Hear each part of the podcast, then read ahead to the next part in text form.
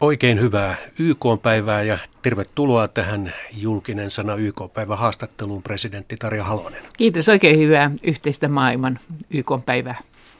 Teidän elämästänne julkaistiin juuri kirjakin paremman maailman puolesta ja siinäkin YK-asiat nousevat esille.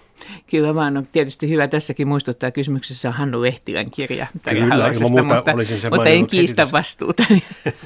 Olette joka tapauksessa kertonut ne tarinat Hannu Lehtilälle. Ja kyllä, kyllä. Moneen kertaan. Nyt kun olen katsonut tuota julkista keskustelua, mitä tuosta kirjasta on jo syntynyt, niin nämä kansainväliset asiat näyttävät jäävän aika pienelle huomiolle. Mistä se kertoo? Ehkä se kertoo siitä, että suomalaisten poliitikkojen – henkilökuvauksissa tai omissa muistelmissa niin nousee, halusivat kirjoittajat tai kertojat sitä itse tai ei, niin nousee niin kuin keskeisimmäksi mahdolliset tällaiset, niin kuin, onko ollut ongelmia siinä, tässä tai tuossa. Että joku on sitä sanonut, että se on semmoista kaunat-journalistiikkaa, muistaakseni Paavo Ipponen. Mutta kyllä siinä tietysti lähellä olevat asiat, henkilöasiat näyttää aina olevan mielenkiintoisempia ja sitten Suomella on vähän sellainen ongelma, että me mielellään oltaisiin kaikessa asioissa maailman parhaita tai ykkösiä, mutta tämmöisellä vähän päälle viidellä miljoonalla, niin saa kyllä aika kovaa juosta toisi ensimmäisenä aina maalissa. Niin, todella Suomi ei tullut tuossa turvaneuvosto-hankkeessa sitten maaliin, vaan jäi kolmanneksi ja siinä mielessä rannalle.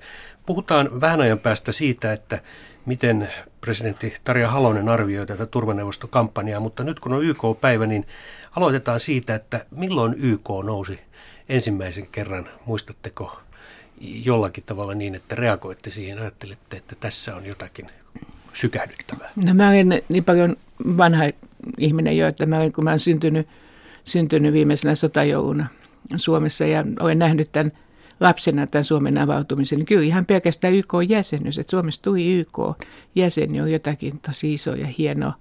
Vuonna 1955. Kyllä joo, ja silloin no voit että mä olin 12 silloin, mm. että, että se oli niin kuin jo juttu sinänsä. Sitten mä tietysti omassa elämässäni niin mä koin erittäin voimakkaana Helvi Sipilän, joka, joka oli sitten tietynlainen lähiesikuva sillä tavalla, että olin SAKssa nuorena juristina, se oli, silloin elettiin jo 70-luvun alkua ja, ja sitten SAK lähetti aina meitä eri paikkoihin, että emme nyt niitä kauheasti itse valittu. Ja minulla oli tonni päästä Heikki Variksen ja Helvi Sipilän oppiin, kun meillä pakolaisapua, siis YK pakolaisorganisaatiota järjestettiin Suomen e, se oli omalla tavallaan hyvin kiehtova, mutta aika kaukainen asia. Ja sitten loppujen lopuksi niin se lähestyi ja läheni meitä meitä huomattavasti sit sillä, että meille tuli Chiilestä Pinochetin valtaan nostuaan pakolaisia ja, ja sitten oikeastaan se varmaan oli yksi asia, joka vei minut sisään. Mutta mm, kyllä mä luulen, että tämä Suomen niin kuin liittyminen YK oli, oli niin kuin tosi iso asia sen silloisessa kylmän sodan maailmassa. Aivan, ja YK on ensimmäinen pääsihteeri oli sitten norjalainen Trygve Lai, ja sitten hänen peränsä ruotsalainen Dag, Dag Hammarskjöld. Ja kaikille meille tietysti ja sen se jäl- oli sankari. Niin, ja sen jälkeen sitten ei pohjoismaisia pääsihteereitä enää ole ollutkaan. Ja tietysti Hammarskjöldin traaginen elämä tavallaan niin kertoi sen, että hyvän tekeminen ei ole itselle aina vaaratonta. No, te itse olette nyt toiminut hyvin aktiivisesti monenlaisissa YK-tehtävissä ja tässä kirjassa – joka jo mainittiin Hannu Lehtilän tekemässä elämäkertakirjassa, sanotaan näin, että se kertoo jotakin sellaista teidän kansainvälistä tehtävistänne, jota ei ole aikaisemmin kerrottu. Mikä se on? Ehkä se, että kun nyt tässä puhuu niin kuin ainakin entinen poliitikko ja, ja sitten toimittaja, niin, niin uutismaailmassahan nousee aina keskeiseksi asiaksi ne, mitkä voidaan sanoa maksimissaan kolmessa minuutissa. Ja, sitten jos ja tällaiset uutiset yleensä ei ole kauhean myönteisiä. Joskus tulee joku tämmöinen, että nyt on niin kuin päästy diktaattorista eroon tai jotain muuta sellaista. Ja, ja sitten ihmiset ajattelee, että haa, nyt tapahtui sormien napauttamalla. Siis nopeasti oli se hetki, jolloin maailma muuttui paremmaksi. Kun tosiasiassa on niin, että se on dokumenttiosaston toimittajat, jotka näkee sen hitaan muutoksen, jolla maailma toivottavasti muuttuu paremmaksi. että niistä ei tehdä näitä suuria uutisia. Sen vuoksi minusta on ollut, ollut niin loistava keksintö tehdä sitten näitä kansainvälisiä missikisoja, joissa sitten aina silloin tällä huomataan, että millä tavalla tämä edistyminen tapahtuu. Toivottavasti tämä kehitysagenda, tämä kehityspuoli YKsta ja maailman yhteistyöstä nyt sitten tämänkin kirjan avulla tulee hiukan enemmän esiin. No nykyiset YK-perheeseen, jos näin voisi sanoa, kuuluvat tehtävänne, niin tämä kestävä kehitys on ilman muuta yksi mm. niistä. Ja mit, mitä siihen nyt tällä hetkellä kuuluu? No mä sanoisin, että se kestävä kehitys on itse asiassa, niin se on niin kuin tullut aika salakavallasti omaan elämääni erilaisia teitä. Jälkeenpäin sitä aina näkee, mitä on tehtyä. Mutta tällä hetkellä, niin mitä tulee tähän kestävän kehityksen – niin sanotun korkean tason työryhmän työhön, niin se päätyi, päätyi Rion huippu, Rio plus 20 huippukokoukseen kesäkuussa vähän ennen juhannusta. Ja siihen asti oli luvannut pääsihteeri Ban Ki-moonille, että mä olen mukana katsomassa, että mikä, miten tämä Rion päätös, julkilausuma ja kaikki siihen liittyvät toimenpiteet sitten onnistuvat, kuulun tavallaan hänen siihen VPK-honsa. Sitten sen jälkeen niin olen luvannut olla käytettävissä, jos tarvitsee. Ja siitä on tämmöisiä, sitten ei kauhean paljon vitsi julkisuus, mutta sen satunnaisia tapaamisia, joka koitetaan sitten katsoa, että miten tämä uusi, uusi tuota työryhmä, joka, josta on, jossa Euroopasta on pääministeri Cameron ähm, johdossa ja sitten siinä on Afrikasta on Ellen Johnson Sirleaf, Liberian presidentti ja Aasiasta on Indonesian presidentti, miten he saavat sitten työnsä valmiiksi eh, jo ensi vuoden YK yleiskokouksen silmää pitää. Mutta sitten mä tulin vastanneeksi myöntävästi siihen, että, että kahteenkin tähän kestävään kehitykseen liittyvän asiaan, josta toinen on väestöpolitiikka ja, ja toinen on sitten ruokaturva. Eli miten leipä riittää tälle nopeasti kasvavalle planeettamme väkimäärälle. Mutta niin maailmassa se, on todellakin jo seitsemän miljardia joo, ihmistä. Ja, ja, ja, ja toimittajan elinaikana kasvu. on luultavasti yhdeksän. Siihen ollaan menossa. Niin saattaa olla minunkin, että se mm. vielä joku 20-30 vuotta. Niin ja jos rupeaa ajattelemaan, että kuinka paljon meidän elinaikana on tullut niitä miljardia lisää, niin aika niin paljon. Ainakin täyttäkää maasääntö on kyllä tullut toteutetuksi. kyllä. Ja tämä väestökysymyshän on todella merkittävä niin mitä siinä konkreettisesti teette? Mä olen semmoisen äh, kansainvälisen, äh, mä olen, äh, pitäisiköhän mennä hiukan laveammin. Ensinnäkin on olemassa tietysti tämä YK väestörahasto UNFPA, niin kuin voi suomalaistain sanoa, ja olen ollut tämän johdon kanssa tekemisissä ja todettu sitten, että siinä tarvitaan, tarvitaan aktiivisuutta, jotta nähtäisiin, että tämmöinen jo yli 20 vuotta vanha Kairon väestöpoliittinen toimintaohjelma niin tulisi paremmin täytäntöön. No, tässä on, ollaan tietysti hyvin erimielisiä eri maiden kesken. on tällainen organisaatio kuin uh, International uh, Planned Parent, Parenthood Federation, joka on niin kuin suomeksi tämmöinen niin kuin, uh, suunnitelma, kansainvälinen kansainvälinen niin kuin perhesuunnittelufederaatio ja siinä kuuluu paljon, paljon näitä samanlaisia maita kuin Suomi. Ja ne toimivat hyvin aktiivisesti sitten tällä, tällä tota, YKn puolella. Ja näiden, näiden mielestä olisi hyvä perustaa tällainen, tällainen tuota, niin itsenäinen, siis riskinsä itsenäisesti ottava työryhmä, jonka tehtävänä on pohtia, että miten voisimme – toimia myönteisemmän ilmapiirin aikaansaamiseksi, jotta vuoden 2015 jälkeisissä kestävän kehityksen tavoitteissa niin nämä ää, lisääntymis- ja seksuaalioikeudet olisivat nykyistä paremmin mukana. Eli se kertoo, se on vähän laajempikin kuin tämä väestökysymys, se kertoo siitä, että, että se, miten ihmiset oman seksuaalisuutensa kokevat, niin on ne sitä äitiä, isiä tai muuten vain ihmisenä, niin, niin, niin se pitäisi olla heidän yksi tärkeä ihmisoikeuden osansa – ja se on, siinä mulla on taas yksi afrikkalainen presidenttikumppani. Tällä kertaa Mosambikin entinen presidentti, presidentti Shishano, jonka monet, jotka ovat olleet mukana solidarisuustyössä, niin tuntevat hyvin pitkältä ajalta. Ja sitten me edustamme tämmöistä niin poliittista puolta. Sen sijaan siinä on sitten hyvin erilaisia ihmisiä mukana koettamassa muuttaa tätä, sanotaan suoraan hyvin herkkää mm. aiheen sen ilmapiiriä.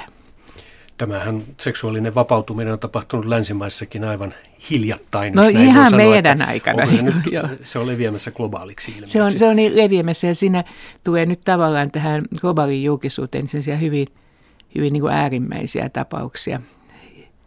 Ja sen vuoksi niin tietysti nämä YK-perhe ja siihen läheisesti liittyvät organisaatiot ovatkin sitä hyvin tarkkaan harkinnut, että minkä tapaiset ihmiset ja asiat siinä voisi vaikuttaa. Tämä ei ole ainoa työryhmä, joka toimii tässä. Mä olen ollut semmoisessa, se voisi suomentaa että johtajien vastuu tai tämmöinen Leaders Council, jossa, joka on Mary Robinsonin vetämä entinen Iranin presidentti ja, ja tuota, ihmisoikeuskomissaari. Siis Council of Women Leaders. Ei, ei sitä, vaan, vaan tämä tämmöinen näitä liidereitä nyt löytyy vähän joka lähteen, niin, niin ideana on joka tapauksessa näillä entisillä politiikoilla tehdä sellainen kirja, Why We Care, että miksi me välitämme, miksi me puhumme tästä asiasta. Mä olen siinä kirjassa ollut, oli myöskin mukana, se julkistettiin nyt myöskin kuukausi sitten, että siinä on Siinä esimerkiksi olen, olen yli, sanotaan Mary Robinsonin ja Ruharen Bruntanin ja näiden myöskin siinä on miehiä paljon niin mukana. Mutta tämä meidän työryhmä menee sitten pidemmälle kuin tämmöinen henkilökohtainen kokemus että nyt tämä työryhmä pyrkii, meillä on erittäin hyvä ja laaja kansainvälisten asiantuntijoiden verkosto, Suomesta Väestöliitto muun muassa, jotka koittaa kertoa sitä, että mitä, me, mitä niin kuin nämä, nämä tavoitteet pitäisi sisällään. Ja että, mä otan nyt pari esimerkkiä. Meillä on maailmassa 200 miljoonaa sellaista naista, jotka haluaisivat käyttää ehkäisyä, mutta heillä joko uskonnollisesta, kulttuurista tai muista syistä ei ole mahdollisuus sitä käyttää. 200 miljoonaa. Jos laskette vaikka, että nämä ihmiset saisivat vaikka vai, vain tuota, niin muutaman lapsen vähemmän kuin mitä he nyt joutuvat niin kuin tekemään, niin se olisi aika paljon, me liikutaan miljardeissa. Ja tässä kysymyksessä ei ole kyse sitä, etteikö kaikki myönnä ja tue sitä, että lasten saaminen on hieno juttu. Vaan kysymys on siitä, että ei liian aikaisin, ei liian monta. Tässä tuli jo sitten toinen asia, on nämä lapsimorsiamet. me on tapana sanoa, suomentaa sen suhteellisen selkeästi, että pikkutytöt kuuluu kouluun eikä makuhuoneeseen. Hmm. No tästähän oli tämä traaginen Malalan tapaus juuri pakistanilainen Kyllä. tyttö siellä Afganistanin rajamailla. Häntä ammuttiin päähän ja, ja. hänet operoitiin ja toivottavasti hän selviää siitä. Joo, ja sitten on suuri kansanliike lähtenyt liikkeelle. Hän on internetissä jo Joo. pitänyt blogia ja kertonut Joo. Että ja, ja tässä tapauksessa, joo, ja tässä tapauksessa on vain niin kuin, hän on hyvin aktiivinen ja, ja, myön, ja hyvin positiivinen isä ja äiti. Ja, ja tässä tapauksessa on kyse siitä, että, että talibanit on sitä mieltä, että tyttöjen ei pitäisi mennä kouluun, mutta, tai ei ainakaan liian paljon koulutusta. Mutta sitten on vielä sellaisia tapauksia, että että joissa niin kuin se syy, että miksi tyttöjä ei kouluteta pidemmällä, on sitten nämä lapsimorsiamet, että, että heti kun tytöllä on ensimmäiset kuukautiset, että hän näyttää siltä, että nyt hän on muuttumassa naiseksi, niin katsotaan, että hän on valmis avioliittoon, joka ei tietysti pidä edes lääketieteen kannalta paikkaansa. Mm. Puhumattakaan sitten henkisesti, että, että tässä mielessä niin tyttöjen koussa pitäminen on yksi sellainen YK on niin kuin monia eri asioita yhdistävä asia. Eli me ollaan sanottu, että koulutus ensin, ja me ollaan puhuttu paljon koulutuksen hyvistä asioista, mutta sen pitää kuulla kaikille, tytöille, pojille ja kaikissa maissa. Hmm. No presidentti Tarja Halonen, onko tässä nyt sitten kyse näissä YK tavoitteissa siitä, että semmoista yhteistä kulttuuria näiden tavoitteiden puolesta viedään sitten joka puolelle maailmaa ja sitten tällaiset sanoisiko vanhakantaiset perinteiset heimokulttuurit saavat väistyä ennakkoluuloinen ja vanhoinen tapoinen? No oikeastaan sanoisin niin päin, että me koetetaan auttaa ihmisiä ymmärtämään, että tämä ydinsanoma ihmisestä on itse asiassa kaikissa kulttuureissa lähes sama. Et, et, kysymys on siitä, että, että kaikissa kulttuureissa on yleensä niin alleviivattu aika pitkälle sitä, että, että, että jokainen ihminen on tärkeä. Mutta sitten tietysti niin, niin näin on luotu sitten aina kulttuurin myötä niin erilaisia tällaisia, että kuka on vielä tärkeämpi kuin toinen. Ja kyllä me näitä ydinasioita, ydin ihmisoikeusasioita pyritään viemään eri tavoilla eteenpäin. Ja mä aina itse sanon, kun tästä tulee tästä kulttuurista kyse, että jokainen meistä on vastuussa siitä, että haluammeko me olla sellaisen tradition edelleviä, jota me ei pidetä oikeana – vai haluammeko me olla niin kuin esi-isiä ja äitejä sellaiselle, sellaisen tradition ja kulttuurin luomiselle, jota me pidämme oikeana. Ja se onkin se ihmisen, ihmisen suuri vastuu ja oikeus. Tehdä, olla mukana tässä päätöksenteossa ihan arjessa. Hmm. Eli käytännössä, jos otan nyt yhden esimerkin, se tarkoittaa sitä, että tämän periaatteen mukaan ei voida esimerkiksi hyväksyä tyttöjen ja poikien ympärileikkauksia, koska no, joo, niissä kyllä, on joo, niin terveydellisiä seksuaalisia Joo, ja, ja, ja se tyttöjen, tyttöjen sukupuolielinten niin kuin, äh, silpominen, niin se on, se on niin kuin sellainen ääriesimerkki, jossa niin kuin tietysti tarkoituksena on tehdä hyvä kuulijainen ja uskollinen vaimo, mutta joka, joka on niin kuin aika, aikamoinen väärinymmärrys. Sitten tietysti poikien ympärileikkaus, niin ei siihenkään semmoista lääketieteistä syytä ole, mutta mä olen ymmärtänyt, että selvinneisyys taas sitten länsimaissa on toisella tavalla hyvin iso ongelma, koska, koska se on niin kuin taas meidän omassa omissa niin kuin isoissa kulttuureissa niin, niin asia, johon, kans, johon kans myös pitää niin kuin pystyä perehtymään, mutta et sanoisikaan, että se nopein ja hätäisin tilanne on tietysti näiden muutamien alueellisten kulttuurien, se ei ole islamilaisuutta, vaan alueellisten kulttuurien tapa hoitaa naisten siveyttä. Hmm.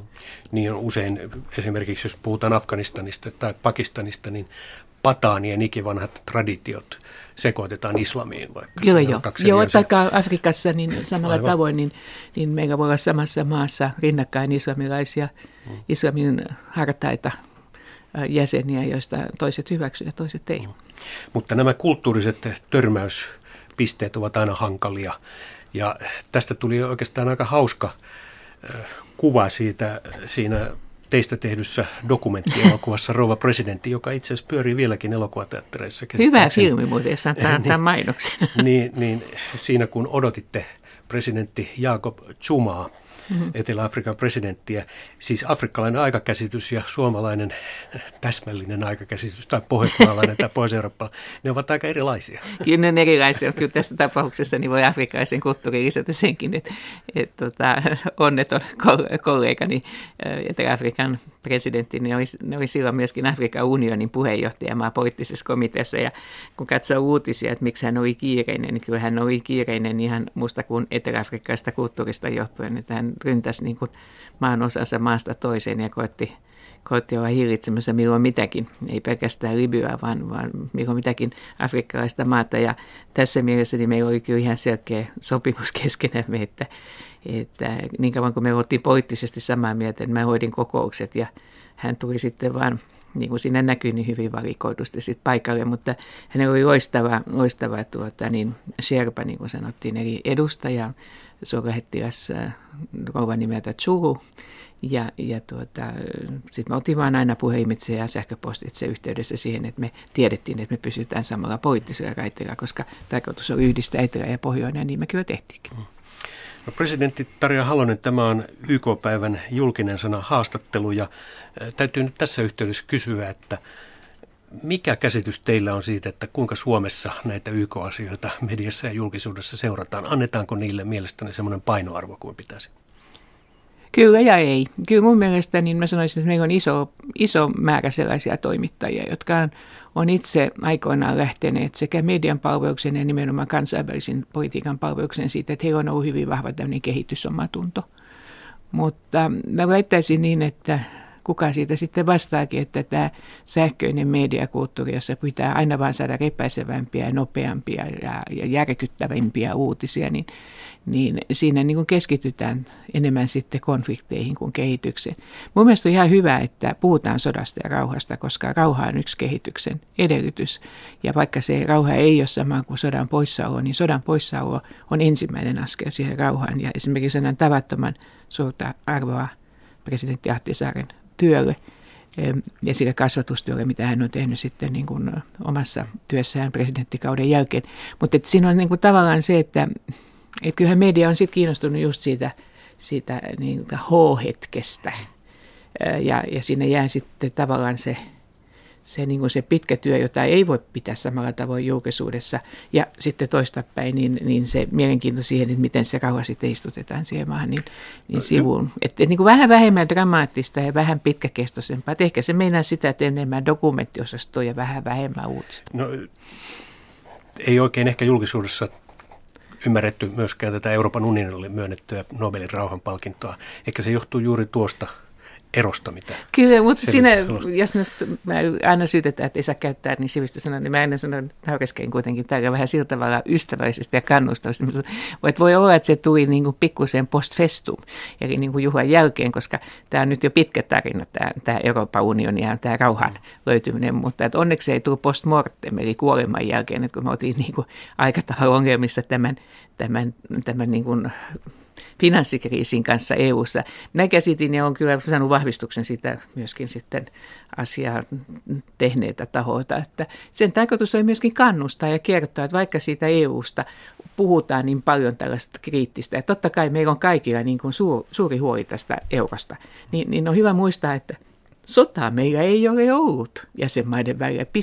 se on pisin aika, mitä niin kuin, eh, valtaosa Euroopasta on kokenut rauhaa. Ja nyt ja. kaksi Balkanin maata on kohta Lisää. sitten eurossa. Slovenia on jo ja Kroatia on tulossa. Joo, kyllä. Jotka ja olivat kyllä 90-luvulla vielä sodassa. Kyllä joo, ja joka, joka sitten vielä kertoo sen, että, että näille kaikille myöskin Itä-Euroopan vanhoilla kommunistimaille, niin, niin siirtyminen tämmöiseen läntiseen demokratiaan yksi suuri, suuri houkutin oli päästä EUn jäseneksi. Että kyllä Euroopan neuvosto ja ihmisoikeudet, demokratia, kaikki muu oli tärkeää, mutta kyllä se tulojen kasvu ja uusi äkappi oli kanssa siellä ihan mukana. Te kieltäydytte yhdestä EU-virasta. Vai oliko sitä tarjottu vakavasti? No en mä usko, että mitään virkoja niin kuin sillä tavalla vakavasti. Kyllähän niitä on ollut erilaisia, mutta mä sanoisin niin päin, että, että enempi on kyse siitä, että kieltäytyy kisaamasta. Hmm. No mennään nyt tähän tur- turvaneuvostokampanjaan. Suomihan todellakin todella pitkän ajan teidänkin presidenttikautenanne lobbasi, jos näin voi sanoa, joka puolella ministeritasolla, virkamiestasolla ja tietysti korkeimmalla tasolla Suomen turvaneuvoston jäsenyyden puolesta. Nyt tämä projekti ei onnistunut. Oletteko pettynyt? Ja kyllä, paljon? kyllä, mä voin sanoa, että mun ensimmäinen kommentti, kun mä kuulin nämä uutiset, kun josta johtuen, niin, niin, niin oli, oli niin kuin hyvin aikainen aamunen. Niin mä sanoin, että ei voi olla totta. Ja sanoin viestin tuolle, että, että, että lasket sä leikkiä. Ja sitten, että no en kyllä laske. Sitten huomasin ilmeisesti, että no ei laske leikkiä. Ja sitten, miten se on mahdollista? Ja e, meillä oli kyllä vahva usko siihen, että, että me onnistutaan. Ei ensimmäisellä kierroksella, mä sanoinkin sitä, että jos ensimmäisellä kierroksella päästään sisään, niin sitten se on vähän lähellä ihmettä. Mutta että jos toisella päästään ja kovalla työllä, niin se on kyllä ihan ansaittua. Mutta se kehitys, mikä siinä oli, että me ensimmäisellä kierroksella saatiin enemmän ja sitten se putosi toisella kierroksella, niin, niin e, Siihen me itsekin vielä odotan analyysiä, että mitä siinä on tapahtunut.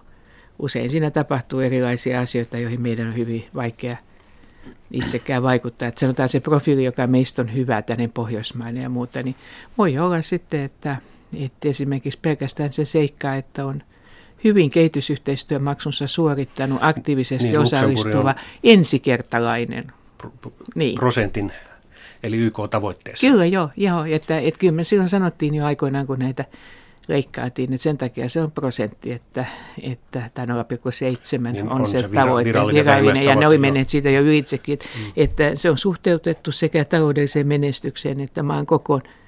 Että se on varmasti, ja se on tullut vasta, että se on ollut yksi. Sitten toinen se, että, että Luxemburg on hyvä EU-maa, joka sitten oli ensi kertaa yrittämässä kuitenkin kuuluu perustajajäseniä. No vaikuttiko se, että Luxemburg on NATO-maa?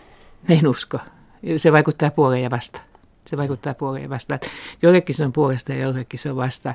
Et itse asiassa jopa EU-ssa jäsenyys niin on sellainen, että se vaikuttaa osille puolesta ja osille vastaan. Kaikissa on aina puolensa.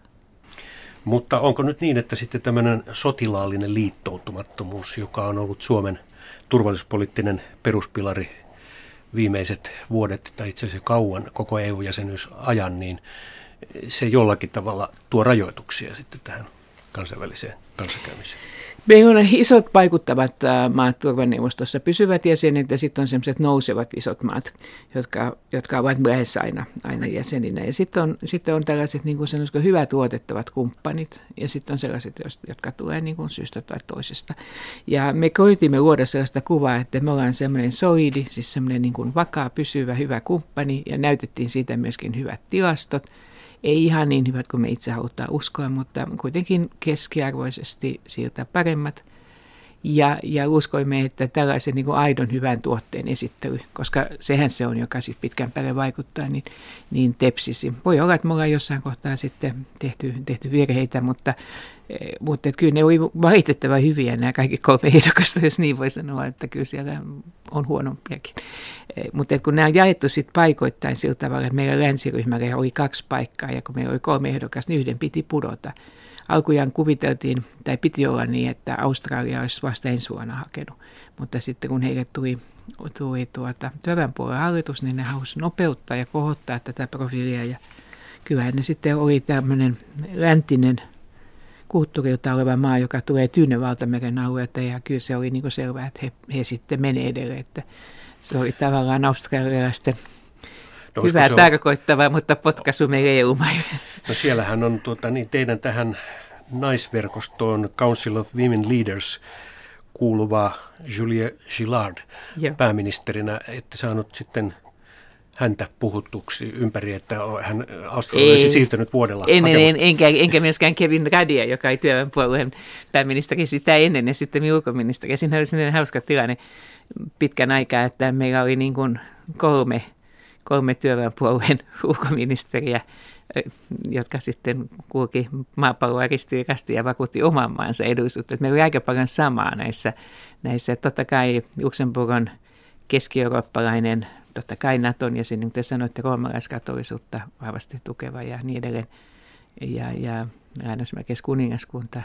Ja frankofoninen maa. Kyllä joo, kaikki tällaiset, mutta, mutta että mikä on milloinkin vaikuttaa, niin, niin mä luen, että siinä on parempi kysyä ulkoministeriltä ja, ja suurlähettiläs Viinaselta ja, ja, ja muita, jotka oli siinä eh, niin kuin läheltä näkemässä, että onko heille mitään valkennut sitten jälkeenpäin.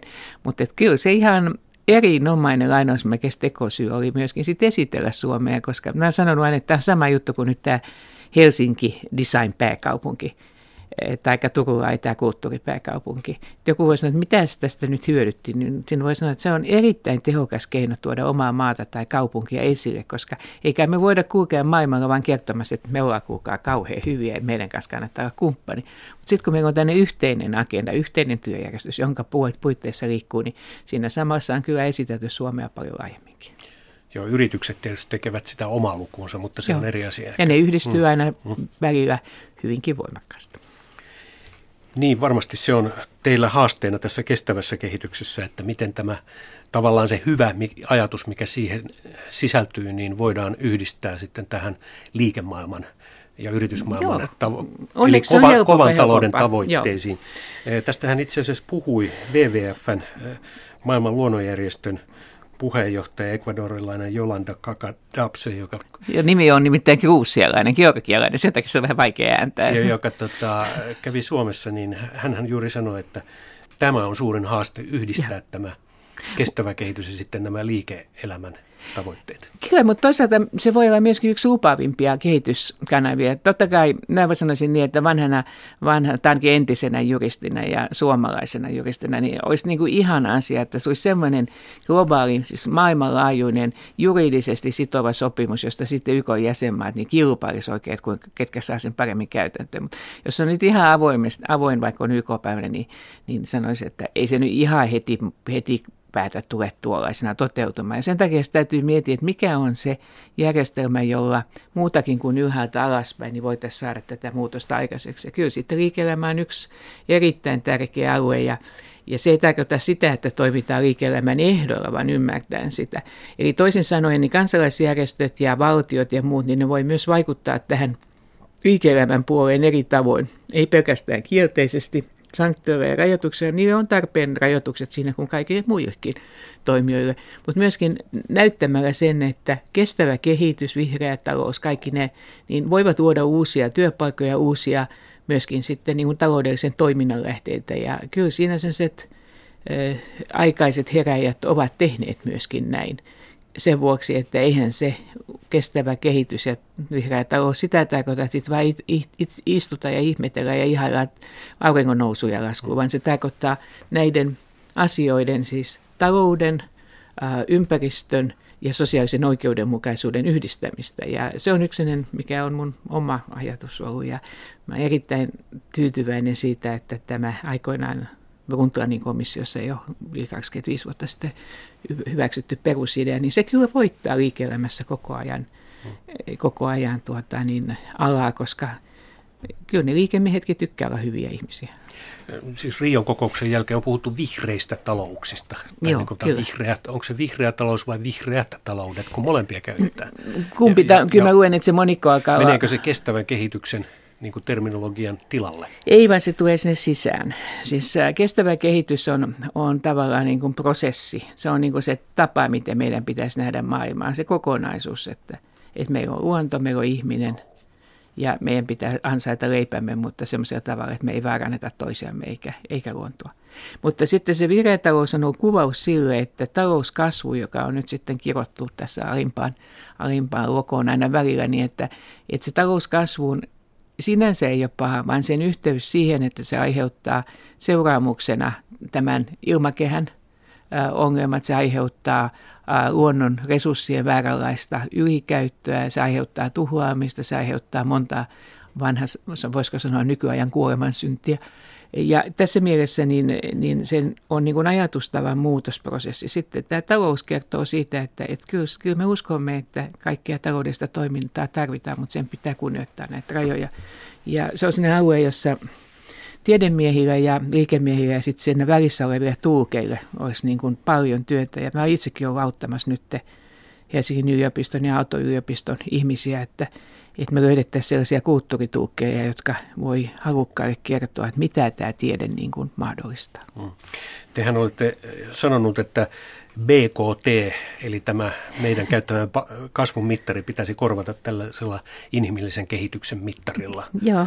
Vai olisiko se jopa onnellisuuden mittari? No Mitä itse, no mä sanon joskus, kun, aina, kun pitää sanoa käväkästi, että se menisi läpi, niin sanon, että opettakaa tämä BKT, BKTn tyrannia, että uskotaan, että sillä on hyvä merkityksensä tässä demokraattisemmassa päätöksenteossa. Eli että kyllä se on yksi mittari, mutta se mittaa vaan tätä kansantalouden kasvua. Ja sekin vielä aika vajava, siinä ei kuulu kaikki tekijät. Mutta sitten voitaisiin sanoa, että muun muassa – YK on kehityspuolta jo tämä UNDPin inhimillinen indeksi, niin, niin tämä on niin kuin jo laajempi käsite, jossa sitten perätään näitä seurausvaikutuksia, että miten se oikeasti vaikuttaa ihmisten hyvinvointiin. Ja sitten onnellisuusindeksi, niin se on siitä hauskaa, että se tuli sen, pienen kaukaisemman kuin Butanin kautta. Kun mitattiin sitä, että miten ihmiset oli tyytyväisiä, miten he koki, että kaikki on, niin ne pääsi paljon alemmalla kansantulon kasvua tähän tyytyväisyyteen. Ja nyt sitten tietysti voi kysyä, että oliko niillä tarpeeksi tietoa, mutta Kostarikas on samanlainen esimerkiksi. Mm. Keski-amerikkalainen valtio, jolla oli, oli huomattavasti pienempi kansantulo kuin USA, ja silti niin onnellisuus oli samassa. Se on muuten YK-yliopisto. Joo, niin on, ja mä kutsun sitä salsa-indeksiksi, mm. koska täytyy siinä nyt jotakin olla, joka selittää, että ne ihmiset on iloisempia ja onnellisempia. No tämä inhimillisen kehityksen äh, indeksi, niin se, sehän on semmoinen, jossa Suomi on vasta 22.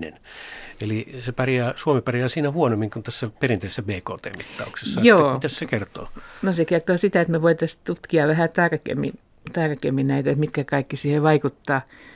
Ja mun mielestä tämä voisi olla sellainen hyvä tavoite. Tämä turvaneuvostokampanjahan, niin se oli ja meni.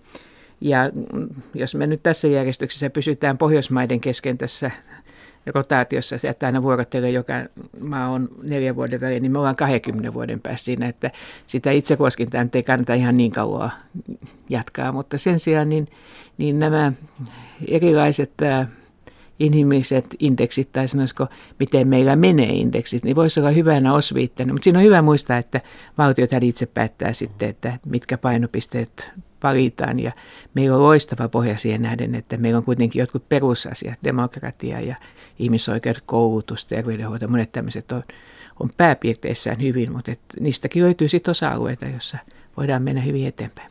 Hmm. Te tulitte juuri valituksi Helsinki Sustainability Centerin hallitukseen.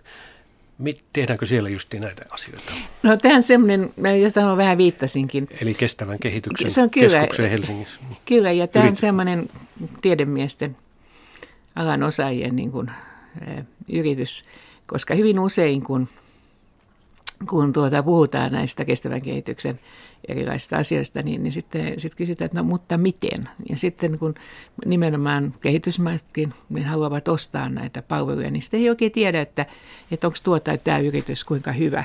Meillä on olemassa kansainvälisiä yrityksiä, jotka jotka tekevät tarvittavaa dataa ja tutkimustietoa, mutta yleensä ne on aika mustasukkaisia siitä, että miten on se tehnyt, antaa tuloksen. Tämä suomalaisten ajatus vähän samalla tavoin kuin Linuxella, tuossa myöskin suomalaisella, niin tuolla IT-puolella on se, että pitää opettaa ihmiset itse seuraamaan tätä, näitä asioita, kertoa asiantuntijoiden voimin, että että nyt teillä on tämä projekti tässä, me voidaan kertoa, mitkä seikat siihen vaikuttaa, että jos te haluatte vaikuttaa näihin seikkoihin, tehkää näin. Ja näiden pitäisi tulla niin kuin omillaan jaloillaan seisoviksi sitten. Eli YK pitää tuoda internet aikaan. No YK ja vapauttakaa tiedemiehet. Eli toisin sanoen, että kun Rion kokouksen yksi parhaita asioita oli se, että tiedemaailma muutkin kuin kansantaloustieteilijät ja ilmastotutkijat, niin tuli ja sanoi, että kyllä me muuten voitaisiin käydä kaikkien kanssa keskustelua, eikä vaan niin kuin jonkun suljetun johdon kanssa. Niin, niin tähän me tarvitaan nyt näitä tiedemiehiä ja, ja eksperttejä, jotka sitten on valmiita kertomaan meille – tavallisille purjaisille, liike-elämälle ja muulle, että näihin asioihin pitäisi kiinnittää huomiota, että jos sä haluat tätä, niin tästä pitäisi toimia näin, jos tota, niin sitten noin. Hmm. Ja, ja siinä mielessä niin tässäkin voisi sanoa, että kulttuurituukkien ja tutkijoiden ja opettajien aika on edessä. Aivan, ja sen sijaan, että marisee vaan internetissä, niin pitäisi ryhtyä myös aktiiviseksi toimijaksi. Kyllä joo, mutta myöskin sitten niin päin, että vaikka ei marisiskaan sano, että mä haluaisin tietää, miten tehdä, niin pitää antaa sitten oheisopastusta ja yhteistyökumppanuutta sille, että, että mm. tätä tietoa on saatavissa. Mm. No se, missä olette keskeisesti Tarja Halon mukana, on tietysti tämä Council of Women's Leaders, koska olette siinä puheenjohtaja. Ja sehän toimii Woodrow Wilson Centerissä Washingtonissa. Ja siellä on, kun katoin äkkiä niin tätä listaa, niin siellä on vielä 12 äh, tavalla tai toisella valtionpäämiestä, eli presidenttiä tai pääministeriä äh, mukana kaiken kaikkiaan täällä on kymmeniä, mutta jotka ovat siis vielä ikään kuin vallassa. Ja lisää tuen. Lisää, niin, Etelä-Koreaan kai ja minne muualle. Angela Merkel on kuka, vai kuka on merkittävin tästä No kyllä mä luisin, että Brasilian, Brasilian presidentti. Niin, Brasilian presidentti. Rousseff, joo. joo. kyllä, että hän on ainakin yhden nousevan tällaisen talousmahdin johtaja. Sillä on semmoinen, niin kuin sanoisiko, monenlainen merkitys tällaisille erilaisille verkostoille. Tämä tosiaan toimii Washingtonissa, tämä, tämä päämaja – ja, ja se ei ole niin kuin, se ei ole mikään iso, iso toimisto. Se on se enemmän niin kuin toimii tämän verkostoitumalla. Että seuraava tapaus, missä me ollaan mukana, niin on tuon Club de Madridin, joka on ne kaikki entiset presidentinpäämiehet, tai ei kaikki, mutta osa on hyvin laajasti mukana, niin ne järjestää Litorokissa – Arkansasissa niin joulukuun puoliväisessä tilaisuuden, jossa kiinnitetään erityistä huomiota naisiin taas. Bill Clintonin entisessä Kyllä joo, Bill Clintonin suuri, suuri niin kuin, äh, sanoisiko aloitusfoorumi. Tai myös Hillary Clinton. Ja kyllä joo, ja Hillary on myöskin ollut näissä mukana, ja itse asiassa niin näistä, jos sanon amerikkalaisista, kai voi sanoa ystävistä, Madeleine Albright – joka oli yhtä aikaa ulkoministerinä kuin minä, niin kaikki nämä vaikuttaa tässä. Ja tällaiset erilaiset verkostot, mitä tämä councilkin on, niin niiden tarkoituksena on pitää yhteyttä samanmielisiin tai samanlaisessa asemassa oleviin ihmisiin. Mä oon ollut tuolla jo kolme vuotta, kun mä nyt yritän löytää halukkaan seuraajan. Mm. Että, Mutta onko naisjohtajuus sellainen asia, että se yhdistää enemmän kuin poliittiset erimielisyydet? Se on hyvä tapaamis niin kuin pohja. Ei naisjohtajat ole kaikista asioista samaa mieltä, niin kuin ei miesjohtajatkaan. Että kyllä siinä joutuisi tekemään sen toisen työkierroksen, että löytää niitä samanmielisiä. Mutta kyllä naiset kohtaavat politiikassa ja, ja liike-elämässä samantapaisia ongelmia. Ja näin ollen niin se on toisaalta sinne kannustus, sisällöllinen kannustusverkosto. Ja tässä pitkälti kiitoksia Martin Albrightille, Mary Robinsonille ja monille muille, jotka on tehnyt sitä työtä. Ja sitten toiseksi niin se on tietysti sellainen, jolle niin kuin hyvin luontevasti tulee nämä tämmöiset tyttöjen koulunkäynnit tai lisääntymisoikeudet ja muut, mutta kyllä meitä naisista löytyy ihan samalla tavalla tuota, moneen lähtöön, mutta tilaisuus keskustella ja kuulla, että minkä takia ne on eri mieltä, niin, niin se on tietysti aina, aina hyvä asia. Ja suomalainen esimerkiksi kansanedustajien, naiskansanedustajien verkosto tai Nytkis, joka on sitten naisjärjestöjen verkosto, niin on semmoisena positiivisena mallina monille, että mekin vaikka ollaan ihan pioneereja tässä tasa-arvokysymyksessä, niin mekin vielä tarvitaan sitä. Ja, ja, ja tässä mielessä niin Suomi ei ole vielä tajunnut sit täydelleen sitä, että kuinka hyvän aidon mainoslausen he voi saada siitä, että meillä on sukupuolten tasa-arvo edennyt paljon pidemmälle kuin monessa muussa maassa. Paratiisisanaa käytetään usein, en mä aina sano, että paratiisit ja horisontiset kulutta lähemmäksi, niin kyllä siellä on löytyy. Mutta kun se lisäksi niin tuo tämän kilpailukyvyn kasvun. Tämä on nyt tämmöinen uusin hitti, että naisten mukaan tuo työelämän, heidän kouluttamisensa ja sitten kun on koulutettu, niiden pitäminen – yhteiskunnallisessa ja taloudellisessa päätöksenteossa myös avioliiton jälkeen, niin se on aivan, aivan mahtavia lukuja, mitä voidaan osoittaa. Tässä mielessä kaikki Pohjoismaat, men, niin kuin sanotaan pohjoismaiset sisarukset, Nordic Sisters, niin mulla on hyvä esimerkki siitä, että kannattaa sijoittaa. Presidentti Tarja Halonen, kun nyt tätäkin haastattelua olen kuunnellut, niin eh, tulen samaan johtopäätökseen kuin monissa arvioissa, että luin, että teillä on tuota varsinkin kansainväliseen yhteisöön maailman järjestöön YK liittyvää idealismia tallella ja, ja moniin tavoitteisiin, nämä vuosituhat tavoitteet, joista itse asiassa vain tämä vesi tai juomavesijuttu on toteutunut. Muut ovat vielä toteutumatta. Se oli ensimmäinen, se oli millennium tavoitteissa ja kyllä se kyllä. tulee näihin muihinkin. Joo. Se on toteutunut, mutta se on hyvä, että yksi tavoite niistä on toteutunut, kun olitte puheenjohtajana. Mutta onko niin, että te haaveilette tai voisitte olla käytettävissä vielä johonkin merkittävään YK-virkaan, kaikkien niiden nyt lisäksi, joita tässä jo kuulimme, missä toimitte? Tu- tuota, kaikki nämä huomattavat YK-virat tai niin YK-pereiseen kuuluvien järjestöjen virat. Yksinen keskustelu, joka käytiin, oli muun muassa tämä kansainvälisen työjärjestön ION pääjohtajuus, niin – niin sinä mä sanoin, että ei. Sen vuoksi, että suomalainen AY-liike ja, ja pohjoismaiset oli olleet aikaisemmin sitä mieltä, että heillä oli siellä kasvamassa hyvä ehdokas, tosi mies, mutta, mutta ihan hyvä. Ja, ja silloin mä sanoin, että sitä päätöstä pitää kunnioittaa. Olisiko minusta tullut pääjohtaja, niin en tiedä, mutta sen tiedän, että, että kansainvälisen työjärjestön pääjohtajalla on tavattoman paljon hallinnoista työtä ja muuta. Ja musta tuntuu, että että tota, ei se nyt ole iästä kiinni, mutta sanotaan, että kun on 40 vuotta näissä mukana, niin ehkä mua parhaiten voi käyttää tuollaisiin e, projekteihin, jossa onko se sitten teidän mielestä idealismia. Mun mielestä se on semmoista sitkeää arkipäivän niin kuin käytännön järkeä, että kun se kerran on mahdollista, niin se sitten tehdään. Niin, niin se, on, se on niissä ehkä paremmassa käytössä. Eli YK on pääsihteeriys, jota on kanssa veikkailtu sitten, kun Ban Ki-moonin toinen kausi päättyy, niin ei, olisi kiinnostavaa. YKlla ei ole ollut yhtään naispääsihteeriä. No ei ole, ja se oli silloin, silloin oli esillä aika voimakkaasti, kun Bankin muistista tuli ensimmäisen kerran pääsihteeri. Ja silloin Suomi tuki häntä ihan sen vuoksi, että, että meidän mielestämme, kun se oli Aasialla, oli tämä rotaatio, siis vuoro, jos se löytää ehdokkaan, joka, jota me voidaan noin säällisesti tukea, niin me tuetaan sitä. Ja näin me tehtiin Bankin kanssa, ja, ja tuota, kyllä me tietysti on ollut hänen ihan hyvät toimivat suhteet sitten, niin kuin Oiko Fianna niinkin. Silloinhan Latvian presidentti yritti Vaira Vikke Freiberga pääsihteeksi, mutta sillä naiskortilla, niin kuin Ilon Mona Salin Ruotsista koetti tuonne tuonne IO, niin samalla tavalla niin Vaira koetti tuonne YK, mutta ei se pelkästään se naiskortti vedä. Että mä olen itse ollut tukemassa muun muassa Helen Clarkia, Austra- äh, Uuden-Seelannin entistä pää, pääministeriä onnistuneesti niin tuonne tota, UNDPin tuota, niin pääjohtajaksi, joka on hyvin tärkeä kehitysorganisaatio YKssa, tai sitten tietysti Chilen entistä presidenttiä äh, Rova Pacheleta, joka tietysti pitääkin olla nainen, niin täällä YK naisjärjestön johtoon. Mutta mä sanoisin, että se pitää olla sinne oikea yhdistelmä. Ja, ja eletään nyt tätä aikaa. Banki muun on vasta alkanut, alkanut toiselle no, kaudelleen, niin että, että kyllä niitä naisia tulee. Että ei ne nyt onneksi ole pelkästään halosesta kiinni.